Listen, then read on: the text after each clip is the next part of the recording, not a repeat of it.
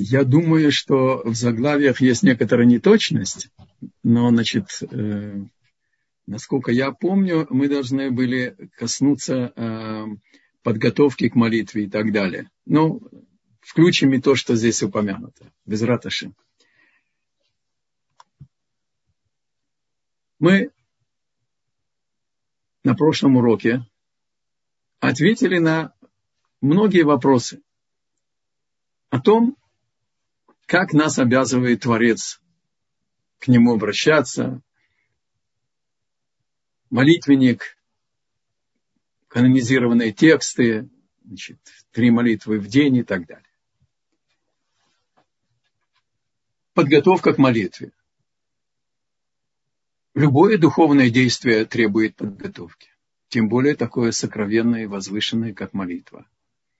Рабейн Йона, я приготовил вам свободный перевод, не может быть такой уж строгий, но передать э, суть э, вещей. Пишет по поводу подготовки к молитве. Он говорит, что когда еврей идет в синагогу, он не входит в нее и не садится на ее место сразу. Он останавливается, останавливается при входе. Обращает свой взгляд на Арона Кодыш, на особый шкаф, в котором находится свиток Туры. Он в направлении на восток или в направлении на Иерусалимский храм. Здесь в Иерусалиме это может быть и не на восток, в зависимости, где ты находишься вокруг храмовой горы.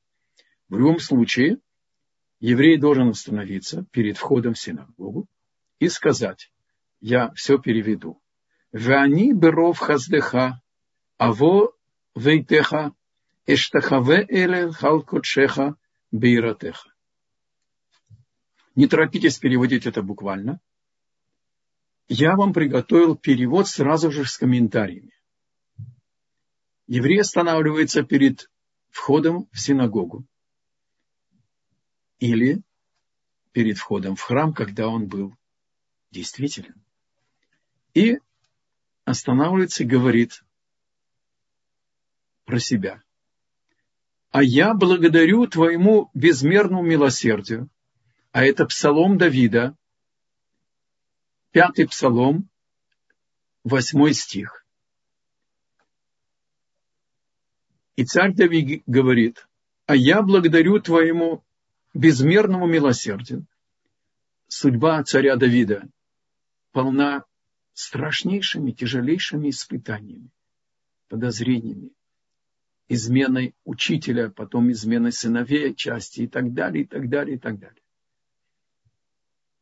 И начинает свою молитву, обратите внимание, еще не было храма. Помните, мы говорили о том, что личная молитва осталась нашим сокровенным правом. И все, что мы сегодня будем учить без Раташем, касается и подготовки, и начала, и настрой, настрой струн души перед молитвой личной, и установленной, обязательной по молитвеннику. Здесь нет никакой разницы. И царь Давид говорит и учит нас стать искренне и сказать, а я благодарю, благодаря твоему безмерному милосердию, то, что царь Давид ушел от всех врагов и пережил все измены и победил всех. И Бог удостоил его даже видеть победу, наказание, значит, и месть за подлость и предательство, которое Бог соделал со всеми его врагами. И все всеми э, э, изменивший ему и так далее. И благословение и помощь всем его друзьям, всем его помощникам, всем его соратникам, и его сохранил самого, так открывает себе человек вход на молитву. Итак, а я, благодаря твоему безмерному милосердию, войду в твой дом и преклонюсь в трепете и в страхе в храме Твоей святости. Приходит комментарий и говорит, Потому что преклонюсь, мы себе, так сказать, представляем, отмените, от, а, а, не запоминайте теперь это объяснение, там, преклонить колени. А в храме, кстати, когда кланялись, э, вот в Йом-Кипур мы что-то подобное кланяемся до земли, и нам непривычно это, по крайней мере, мне много лет взяло, пока я понял, что это есть форма, форма проявления смирения и восприятия э, и придания сил внутреннему значит, э, положительному началу смириться и победить, так сказать, гордыню и так далее. Да? Так а, мы кланяемся просто на коленях и э, значит, кладем лицо на пол, только не на камень, а на какую-то подстилку. Так? А в храме евреи распластывались вот так, как если я буду стоять, вот просто так. Распласт... Пластом во весь рост на, на, на полу в храме. И было чудо, стояли плотно и не было места двинуться, а когда надо было кланяться, пространство расширялось, и они могли выразить свое смирение значит, и э, скромность перед Богом. Так говорит комментарий, Вани иштахаве бейратеха, я поклонюсь тебе своим страхом и трепетом. Страх и трепет от встречи и возможности диалога с тобой на «ты» – это и будет мой поклон. Потрясающий комментарий. Но, так сказать, в буквальном переводе вот так звучит, как я вам сейчас прочитал. Итак, Рабин Йона нас учит, что идет на молитву в синагогу и говорит при этом в ходе то, что мы сейчас сказали – входит, садится на свое место, молча некоторое время. Продолжает Рабейн Йона и говорит, знание, перед кем он сидит, и кто слышит его слова, то есть сейчас в молитве услышит, переполняют сердце возвышенным страхом и ужасом. Его пробивает потом и трепетом и дрожью. Теперь можно начать свою молитву. Еще комментарий Маймонида, Рамбама, который просто восполняет картину. Так мы идем по Алейшур, Шлема Вольбе, так он построил эту часть урока. Рамбам пишет, как сосредоточиться перед молитвой опорожнить свое сердце от всех мыслей и увидеть себя, стоящего перед Шахиной, перед божественной волей, божественным присутствием. Бог непостижим, его нельзя увидеть. Для этого надо перед молитвой сесть на некоторое короткое время, чтобы подготовить сердце.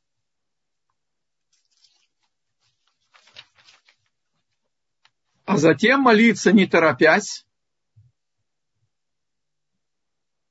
смиренно, умоляя.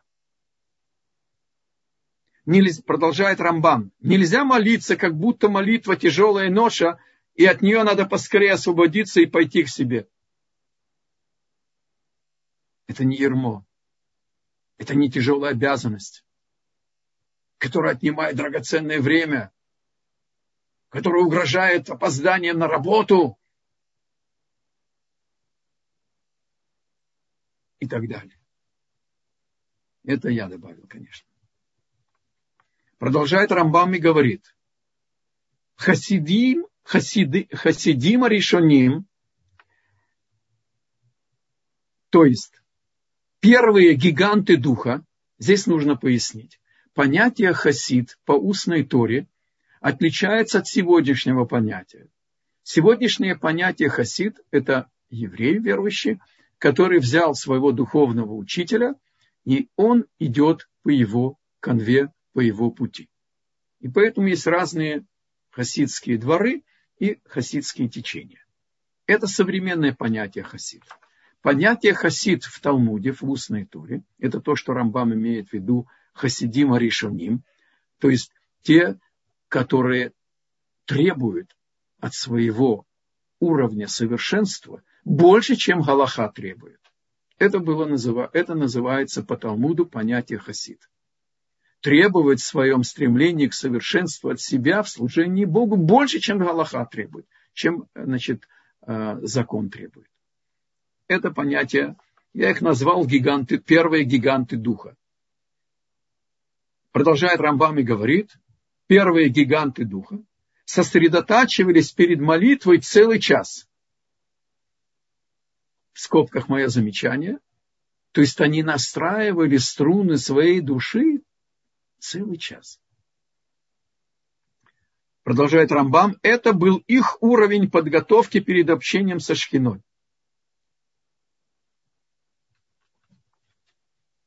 Это не Галаха, а вот небольшое время перед молитвой и после молитвы, это Аллаха на все поколения завершает свою Аллаху Рамбам в законах э, о молитвах, законы молитвы.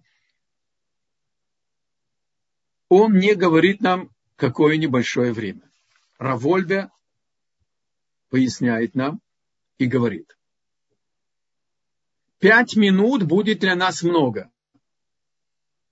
И я вас прошу, не нужно здесь быть хасидом по Талмуду. Ничего не надо добавлять. Потому что советы Равольбе – это резюме практической работы десятков лет в Мусаре. Если он нам говорит, что пять минут для нас это будет слишком много, так оно и есть. А вот одну минуту, всего лишь одну минуту, и те, кто попробует это на деле, откроют, что и это не просто нам. Особенно в 21 веке с нашим темпом жизни. И действительно, те, кто уже удостоились молиться в меняне, мы видим, как к концу молитвы начинают редеть ряды общающихся с самим Творцом. И все поглядывают на часы, и даже одна минута, она имеет значение. Успеть на электричку, успеть на работу.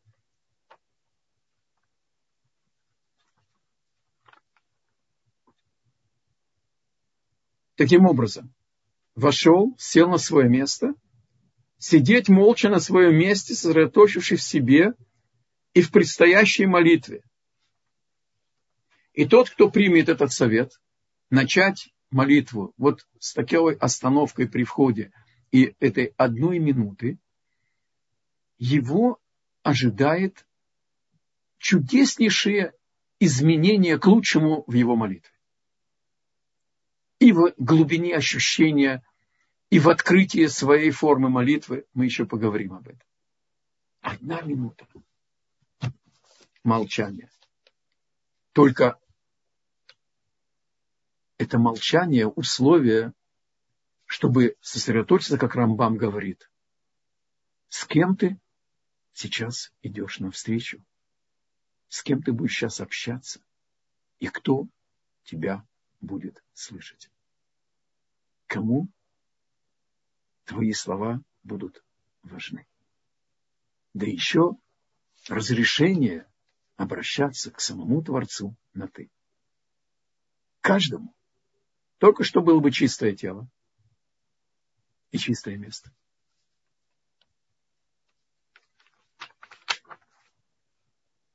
Часто, когда мы споткнулись и упали, и день прошел в переживаниях, в стыде, в самоосуждении, приходит Ецерара и говорит, ну как же ты можешь таким падшим в таком состоянии молиться? Вот это действительно сатанинская демагогия. Именно тот, кто упал, и кого искренность сил его души привело к стыду, раскаянию, вздоху, как мы с вами учили.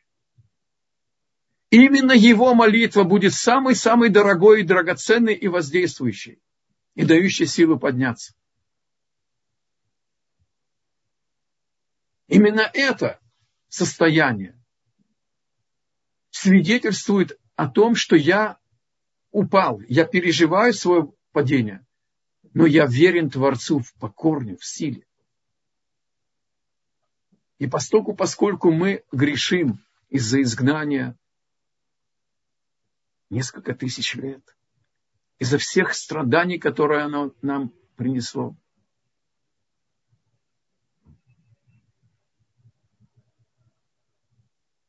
из-за среды такой чуждой, даже своей еврейской сейчас, к сожалению.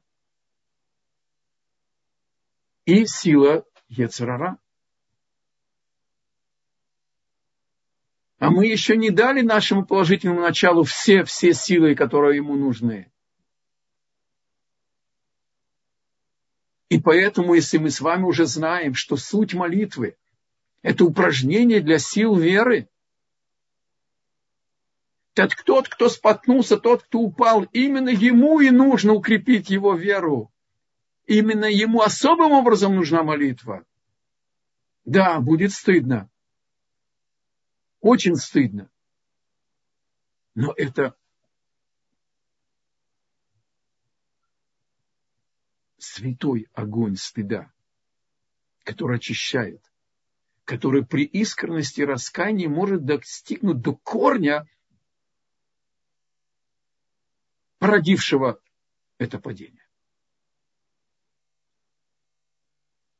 Только надо, помните, мы с вами учили, оставить в стороне, выкинуть все советы отрицательного начала по поводу того, что ты недостоин таким грязным ртом, если там человек испортил свой дар речи грязными разговорами или сплетнями или отрицательным языком лошонара. Именно Шева и Поль Цадик Векам вспомнит этот мудрейший принцип, который дает нам, дает нам устная Тора. Семь раз падает праведник и встает. То есть перенаправить все свои эмоции на анализ после огня стыда, проанализировать, почему упал, и постараться больше не повторять ошибок не приближаться к той компании, которая привела к падению, не включать тот прибор, который привел к падению, не слышать то, что не нужно слышать, и так далее, и так далее. И Тора говорит нам, обратите внимание, семь раз падает праведник. Праведник, о праведнике речь идет. Что же с нас требовать после 70 лет советского рая? без живой воды, без учителей, без ишиботов, без синагог. Долгие и долгие годы. Потом что-то чуточку изменились для формы. И ту пропасть, то удаление жуткое, которое мы преодолели, это наш бонус, это наш плюс.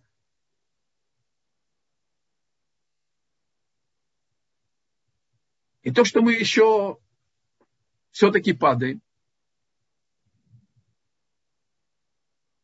Бог знает, что Он дал Тору людям, а не ангелам. И даже если и 7 это не только 7, это может быть и 17. Это может быть и 37 раз упадет человек. Но главное, что он поднимается своим анализом и изучением ошибок и предусмотрением больше не падать.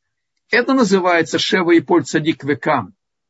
Его семь падений они духовная, так сказать, ступень, на которую он поднялся тем, что он проанализировал и больше не падает. Вот оказывается, как нужно нокаут превратить в ступеньку подъема.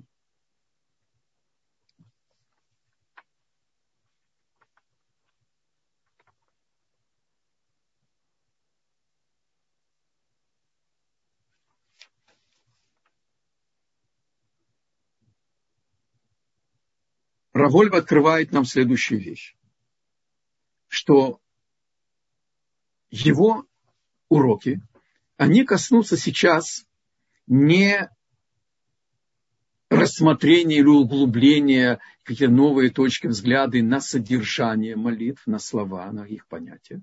И он дает совет. Это можно взять. Те, кто знают святой язык, иврит, значит, или иврит, значит, в молитвеннике Агро, Вильнюсского Гаона, есть полный, классический, принятый комментарий, пояснение всех слов во всех молитвах. Мы получили в подарок на русском языке издательство Arts.Crew молитвенник Коль Йосеф в прекрасном переводе Равара Попорта. Это тоже можно взять себе и восполнить к тому, что мы сейчас с вами учим. Потому что цель наших уроков – это научиться, как подойти к молитве, что она собой представляет. Вот почему содержанием молитвы заниматься мы не будем. Более того, Равольбе обращается к каждому из нас и говорит, мои дорогие, не надо себя сковывать непосредственным содержанием отрывка молитвы. И каждого по отдельности все вместе. Потому что если быть связанным непосредственным текстом, это лишает человека индивидуального восприятия разумом и сердцем молитвы. А отсюда это лишает его индивидуальной и уникальной связи живой с Творцом. Да, он приводит нам примеры и советы, которые вытекают из нескольких десятков лет работы над молитвой его. Но он просит не брать это как единственный путь, как эталон. И он говорит, если в конце наших занятий все ученики, каждый из них, поймет и начнет искать свой путь в молитве, он будет считать, что цель его уроков достигнута. Сохранить свою индивидуальную молитву, свое индивидуальное переживание, свой индивидуальный контакт с Творцом. Понятно, что текст непосредственно помогает нам настроить струны души и направить наше, так сказать, личное восприятие в определенное русло но не быть в плену у непосредственного текста, чтобы не лишать себя свободы, самовосприятия, самореализации и свободы мысли, свободы чувств.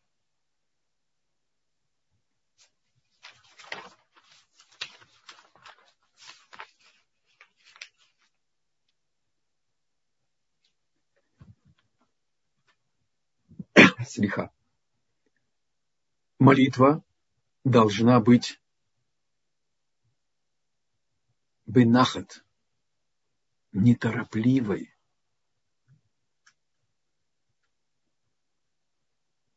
С трепетом и смирением.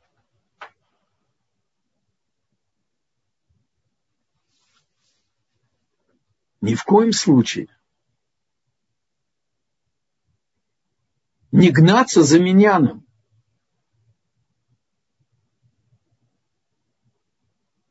Для этого надо будет встать, может быть, на полчаса раньше и начать молитву самому. Сдержанно, с трепетом, медленно, медленно, вдумчиво.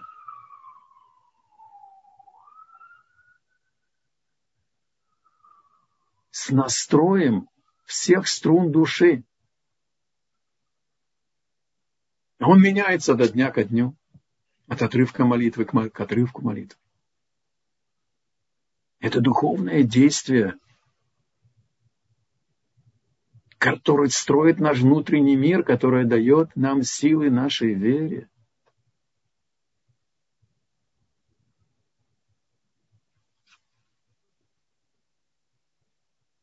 Есть еще совет. Взять какое-то начало, начало молитвы, утреннее благословение. И постараться первой части молитвы, может быть, в псалмах и так далее, какие-то, какую-то часть конкретную, и много времени уделить, чтобы ее читать медленно, вдумчиво. Добавляет Равольби говорит, вообще нужно учиться молиться в темпе не больше трех слов одним дыханием. Понятно, что не надо сейчас остановиться от всего того, что мы сейчас учим, и начать считать слова вакулы. Но, в принципе, чтобы мы бы поняли сам ритм. Читать вдумчиво, сердечным отношением к смыслу и не торопясь. И тогда, да, надо будет встать раньше на полчаса и подойти к молитве, не гнаться за миньяном, они мы молятся быстро, и перед Шмонайстро, перед 18 благословениями прийти вместе с миньяном.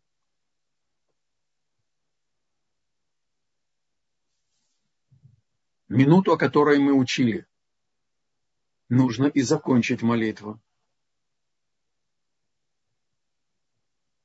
И постараться обратить внимание, где был контакт особый, что эта молитва сегодня мне дала, что открылось. Иногда открываются новые вещи в молитве, новые мысли, новые чувства. И вот в эту минуту, завершающую молитву, взяв с собой в новый день, до дневной молитвы, все эти переживания, все эти подарки,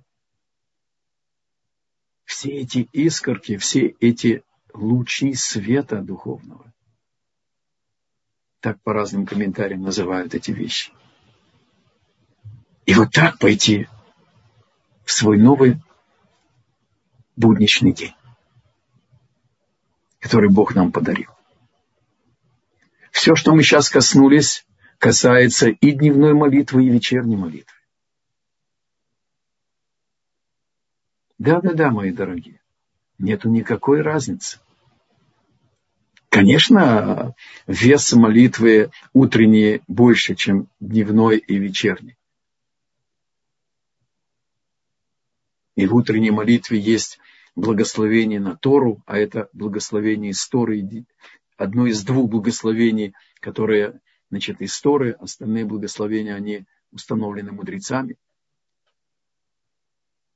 Но я имею в виду о важности самой сути молитвы.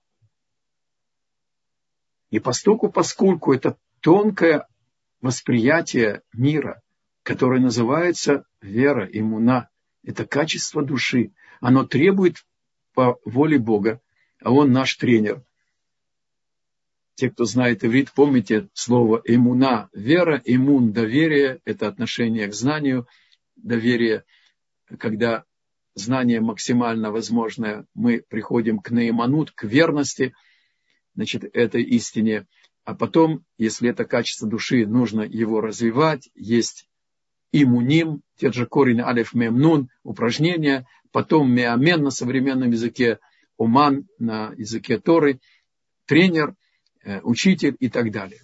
То есть мы должны выполнять указания тренера, и чтобы развить и сохранять тонкость, тонкое качество души, веру, нужно три молитвы.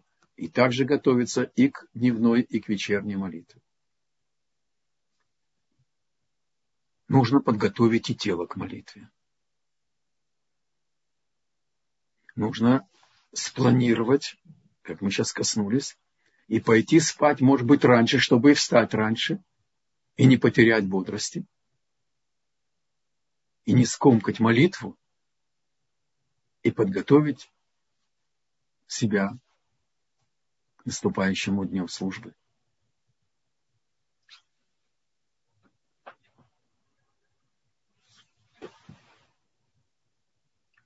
Мы с вами учили о важности утренней молитвы,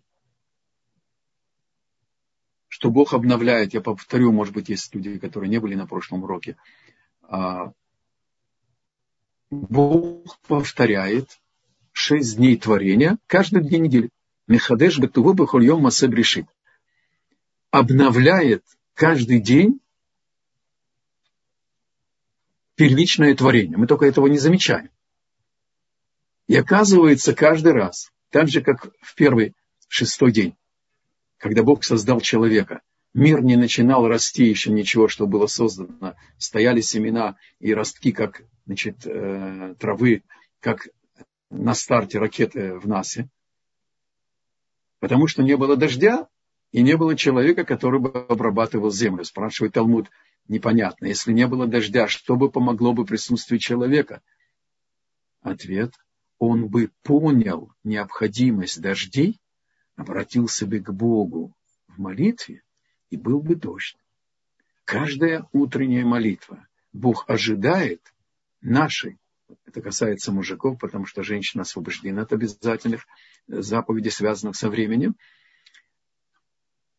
от молитвы каждого из нас зависит все, что Бог приготовил каждому из нас в этот день, это в личном плане, а в общем зависит обновление всего мира.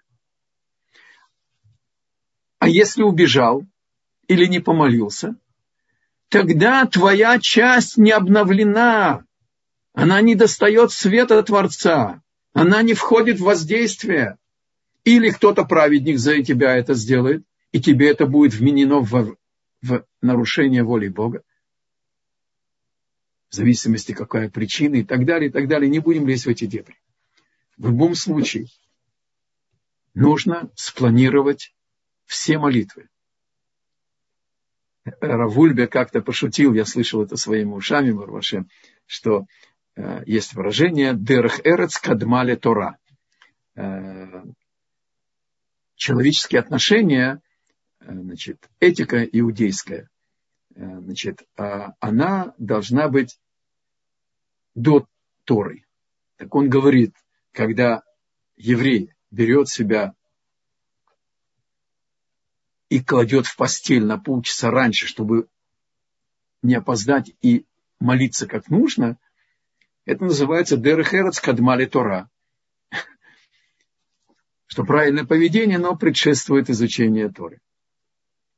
Так нужно спланировать утреннюю молитву нужно обязательно спланировать дневную молитву. Это совсем непросто. И из-за темпа жизни и обязанностей и проблем всех, всех видов мы забываем это сделать. Нужно ввести это как главнейшую жизненную потребность. Мы должны действительно проверить себя. Мы знаем, что все от Бога. Мы знаем сейчас, какова важность молитвы. Но по-настоящему, когда дело доходит до дела, мы все-таки где-то внутренне находимся в плену ошибочного представления, что от действия все-таки зависит больше, чем от слов молитвы.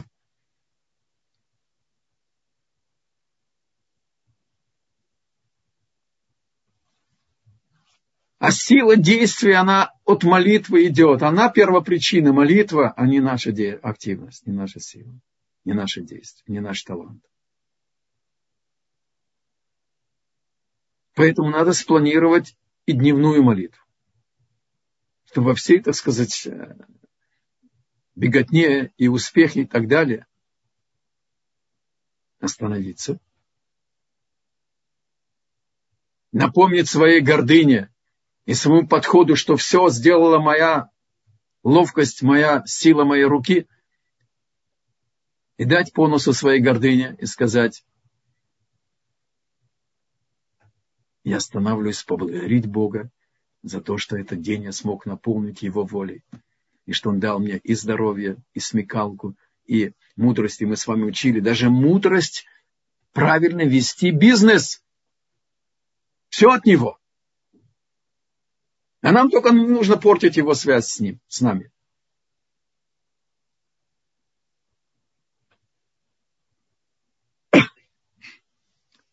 нужно подготовить и тело. Тор не боится говорить о самых земных вещах, даже когда мы учим Тору. Нужно подготовить и тело. Надо снова спланировать свой день и свое утро так, чтобы опорожнить все тело. Желательно от всего, от всех шлаков, и легких, и нелегких. чтобы прийти на волнующее общение, живое общение с Творцом, которое требует и настроенные струи души, струны души и чистоту тела. Телу не прикажешь. И Аллаха не запрещает, закон не запрещает человеку молиться, даже если он не смог э, полностью подготовить тело. Но вести это как элемент учебы, как подготовиться к молитве. Могу дать практический совет одного значит, э, врача, он гомопат, выпить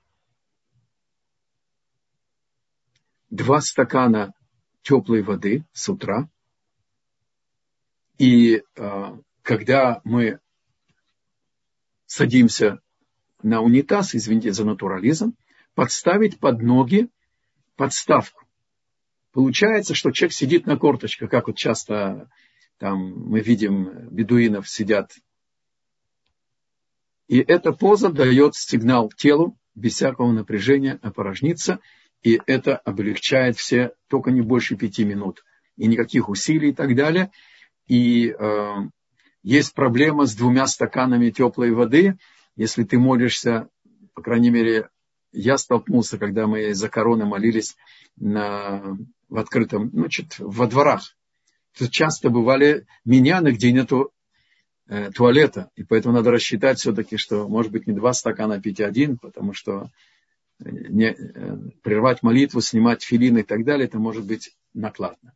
В любом случае, э, это тоже включить в, в подготовку к молитве.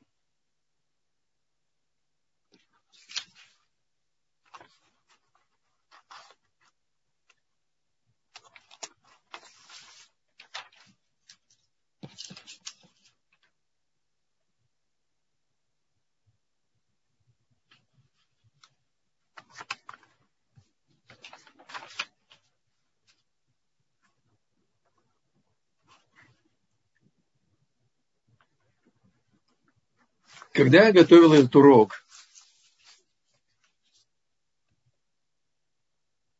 я столкнулся с проблемой. Я с вами хочу коротко это обсудить. Нас слушают не только те, кто уже молятся, но и люди, которые интересуются просто еврейским взглядом на мир, еврейским образом мышления и жизни. Имею в виду иудейский взгляд на жизнь, религиозный взгляд и э, рассматривать структуру молитвы я не смогу в деталях. И все-таки в общем, так как Равольви предлагает, я сначала думал, может быть, это пропустить, опустить, а сейчас я передумал, э, и мне кажется, что это правильно – и если нам не останется, не получится уложиться в регламент, который нам дали, я надеюсь, что нам с Божьей помощью можно будет это продолжить, не комка эту тему, потому что я вижу ее уникальность. Она открывает, я сам открыл для себя много, много э, новейших углов зрения, которые э, обогащают молитву и самого человека, и они просто жизненно необходимы нам для того, чтобы подниматься, особенно перед такими сокровенными днями, как Роша Шана и Йома Кипурим. Таким образом,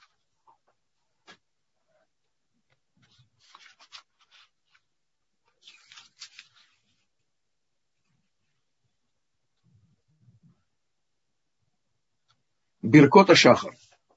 Утреннее благословение.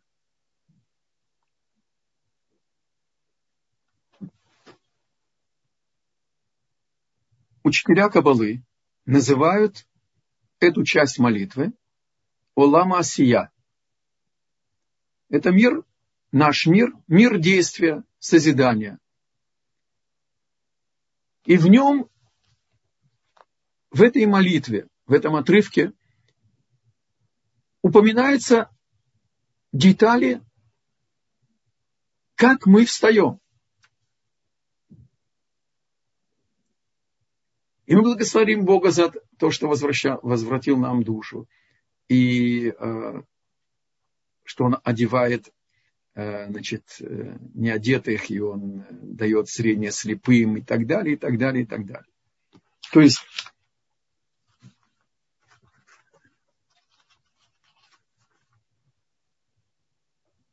говорит Равольбе. Мы остановимся сегодня, как каждый из нас может вдохнуть жизнь в тексты молитвы. И произнося утреннее благословение с утра, мы учимся видеть духовное содержание событий нашей повседневной жизни. Он приводит здесь интересное свидетельство. Для меня это было новое новшество, благодаря вам. Во время Гмары, это где-то э, Гмара, это комментарий к Мишне. Это где-то с э, 2 до 5 века новой эры. Где-то 1500 с лишним лет тому назад. Как благословляли утреннюю молитву, э, утреннее благословение. Биркота Шахар.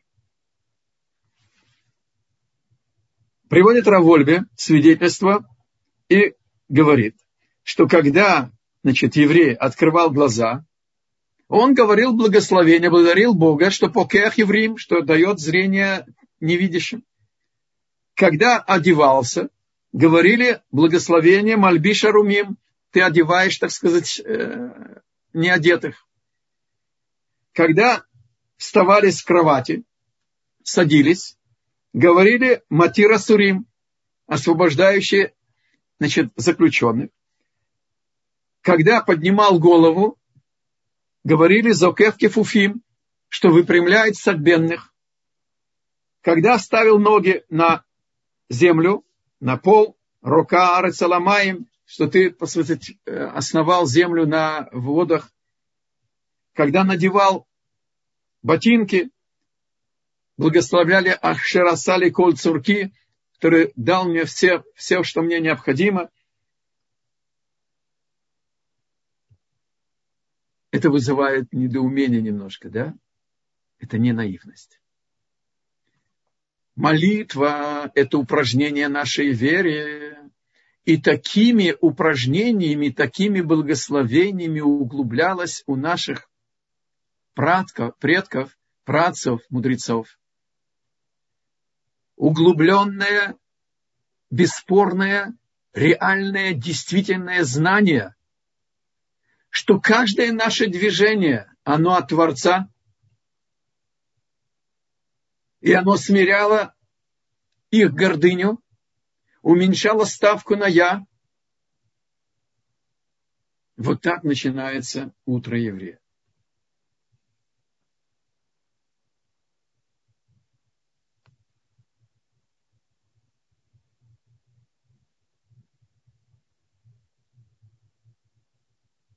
Добавляет Равольбе и говорит.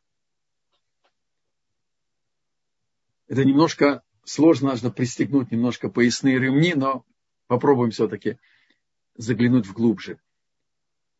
Каждое наше слово, каждое наше движение, каждое наше действие, оно влияет, образно говоря, из нашего мира действия вверх, воспринимается Творцом, потому что есть живая связь между Творцом и этим нашим миром, и каждым нашим действием, словом и движением души, и вызывает обратную связь.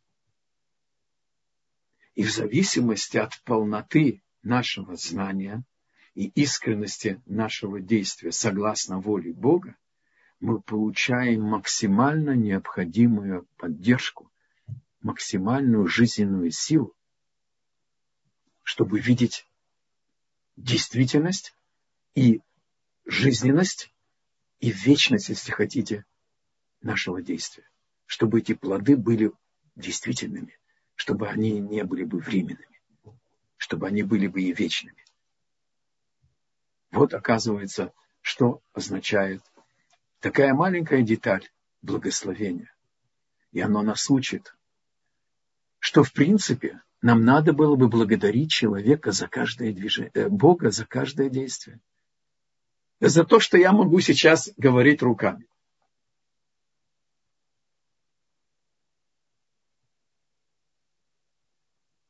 Да, мы не можем это реально делать в нашей жизни, весь день только говорить спасибо. Но проникнуться этой мыслью, чтобы каждое наше действие,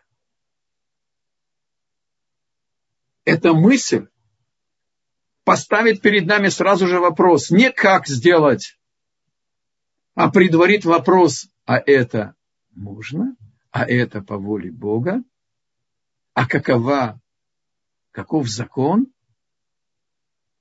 а какие будут последствия и так далее, и так далее.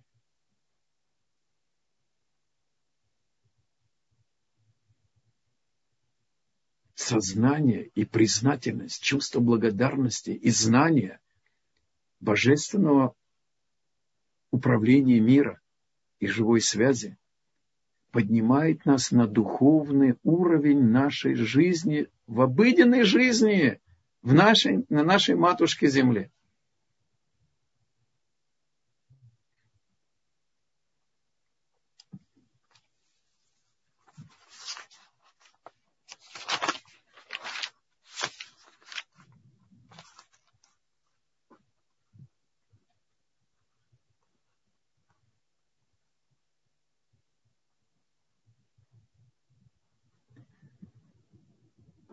Главное в подходе к молитве, продолжает Равольбе, я приготовил вам отрывок, сейчас я прочту вам прямо из Равольбе. Главное в подходе к молитве – познание величия непостижимого Творца, я добавил слово непостижимого Творца, и скромность и покорность перед Ним, и скромность перед Ним и покорность Ему. Если человек не покорен Творцу, его молитва не молитва.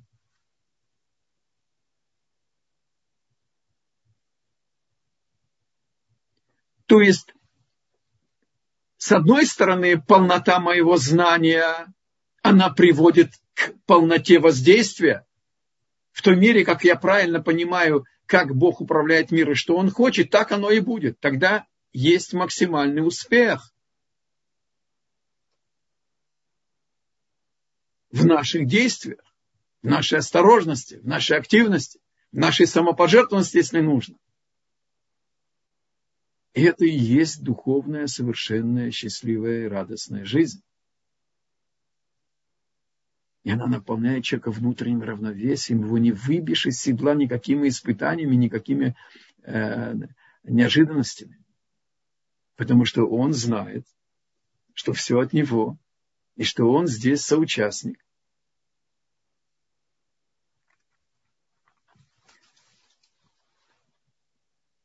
Развить в себе покорность даже Творцу очень тяжело в 21 веке. Потому что вокруг нас человечество сбросило не только богобоязненность, а вообще сбросило в какие-либо либо рамки. И честно сходит с ума от всепозволенности. Потому что даже в анархическом взгляде на жизнь есть какие-то границы. Но когда нету границ, все обрыдло. Кроме того, известный принцип, что всепозволенность разрушает саму способность наслаждаться. И нам очень тяжело быть покорными. Бог наделил нас жестоковыйностью, чтобы выдержать все испытания и все изгнания. Но это критическая сила души.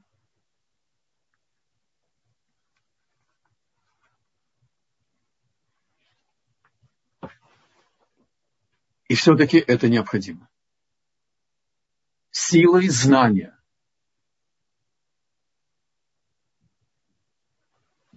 И помните, мы с вами предварили уроки о истине, а потом о вере. Потому что истинное, полное знание существования Творца, структуры связи, как мы сейчас учим, оно порождает в сердце скромность и покорность. Самые свободолюбивые личности, если они учат какую-то профессию,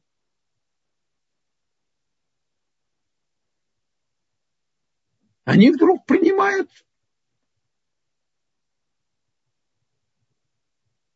авторитет учителя.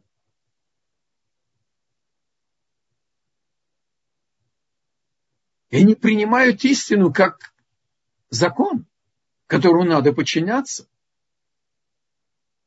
И они проявляют покорность. Есть ошибочное мнение, что покорность вызывает у человека недооценку, грусть, печаль. Ничего подобного. Тора открывает нам, что полнота знания истины наполняет сердце не только скромностью и готовностью смирения, наполняет радостью говорит Равволию потрясающая фраза. Нет в жизни большего, более истинного счастья, чем обладание истиной.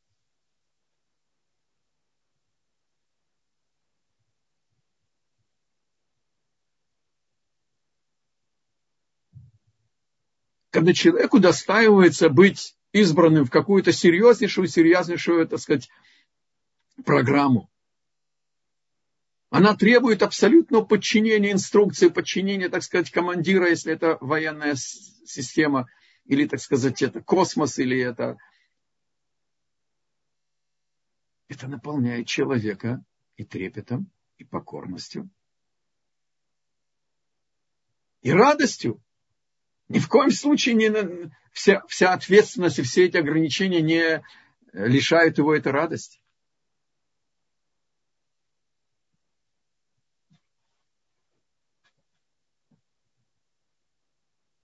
потребности тела, работа, природа не удаляют нас от Творца.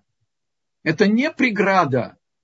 Это наше отношение к тому, какое место занимает все эти элементы в нашем сердце по отношению к Творцу. Они могут создать преграду, если мы будем мудрить и выдумывать свои пропорции, свои критерии и свою шкалу ценностей.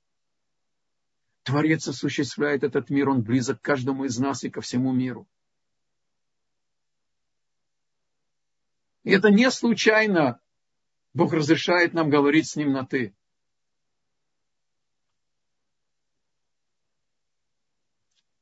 Только мы должны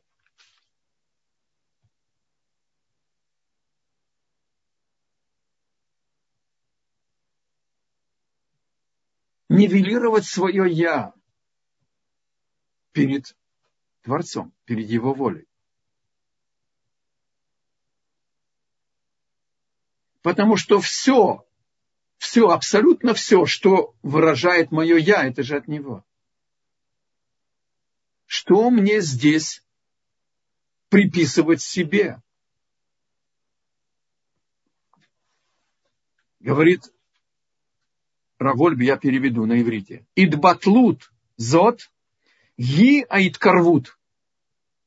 Нивелировка своего я, она и есть близость к Творцу. Рамхаль объясняет, мы не можем стать Богом, мы не можем слиться с Ним. Он непостижим и он не ограничен. Но быть ветвью от корня или прилепиться к нему. Есть разные комментарии. Это максимальная близость. Что значит ветвь от корня? Коротко. Мы получаем зоркость и глубину понимания, которые бы раньше не, пом- не сделали этого. Мы, обладаем, мы приобретаем силы воцариться над своим характером. И мы приобретаем, преодолеваем лень тела. И тело приобретает второе дыхание. Вот что значит ветвь от корня.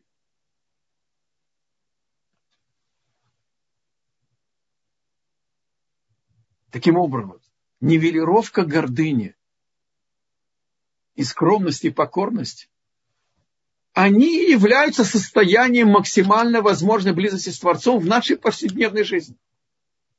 На работе, в автобусе, дома, с соседями.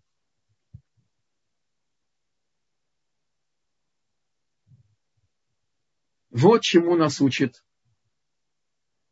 утреннее благословение. Если есть вопросы, то пожалуйста. Спасибо. Нам задает вопрос мужчина, который живет за границей, и там нету возможности молиться в Миньяне. Засчитывается ли его молитва точно так же, как и с Миньяном? Безусловно. Безусловно. А, единственное, что можно сделать, если а, значит, он находится в какой-то стране, выяснить на его меридиане, когда молятся значит, там, в ближайшем городе, где бы он бы мог бы туда поехать и так далее. Во-первых, может быть, поищет. Может, все-таки Бог ему приготовил какой-то меня, но на это придется эти полчаса не, не, не подниматься раньше, а полчаса поехать раньше куда-то на, на меня и так далее. Пусть поищет, пусть не сдается, это раз.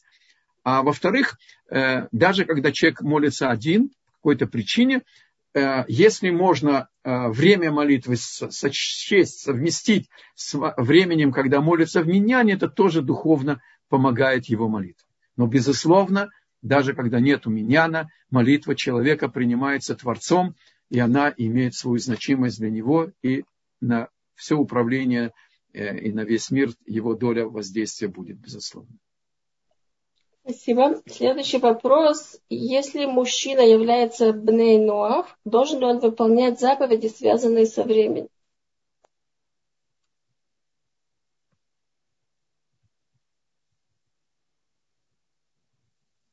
Значит, смотрите. Семь заповедей сыновей Ноя. Там нету заповедей, связанных со временем. Что я не совсем понимаю вопроса. А, он не, не обязан молиться, э, молиться по, значит, по еврейскому молитвеннику.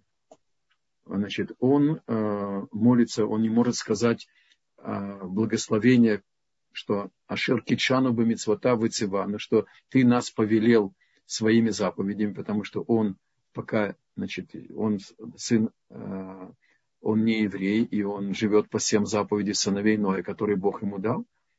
И поэтому он не может молиться по нашему молитвеннику. Он может молиться так, как его сердце ему подсказывает, и стараться жить по э, всем заповедям сыновей Ноя. Спасибо.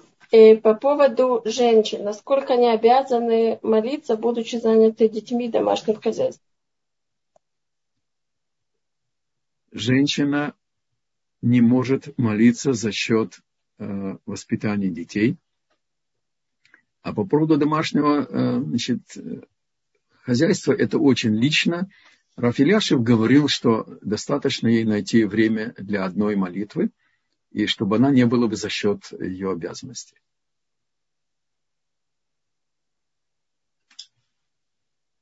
Молитва принимается и на русском языке, даже если это молится и мужчина, или женщина, э, значит, э, это, там есть симультанный перевод на небе, но постараться э, начать понемножку, если есть возможности, переходить по отрывкам, особенно начать с первой строчки Шма Исраэль, это сокровеннейшая еврейская молитва из Торы, по крайней мере, одну строчку говорить на святом языке и выучить это, чтобы понимать, что мы говорим, и постепенно, постепенно, не ломая своей молитвы, сохранить чувственное отношение к тексту и к пониманию текста, молиться на русском языке. И мужчина, и женщина, это то же самое. И даже можно в Миньяне молиться по Сидуру с русским переводом.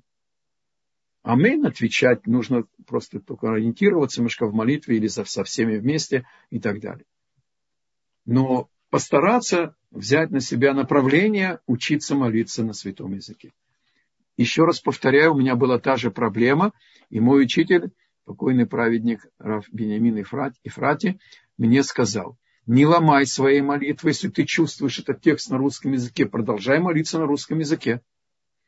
А постепенно, как я сейчас сказал, постепенно добавлять большие кусочки, которые не сломают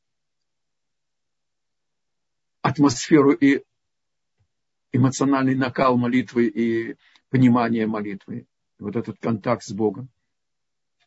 И постепенно, постепенно переходить. И не торопиться, не переживать. Здесь нет Э, значит, э, ускоренных э, коротких путей, и это индивидуально, и не нужно думать, что вот кто-то там смог через какое-то более короткое время, не имеет никакого значения. Каждого, каждый должен идти своим путем.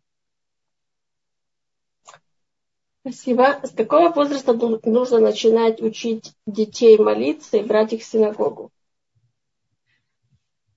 Значит, не надо брать их учиться молиться, их нужно брать на молитву, это и есть учеба.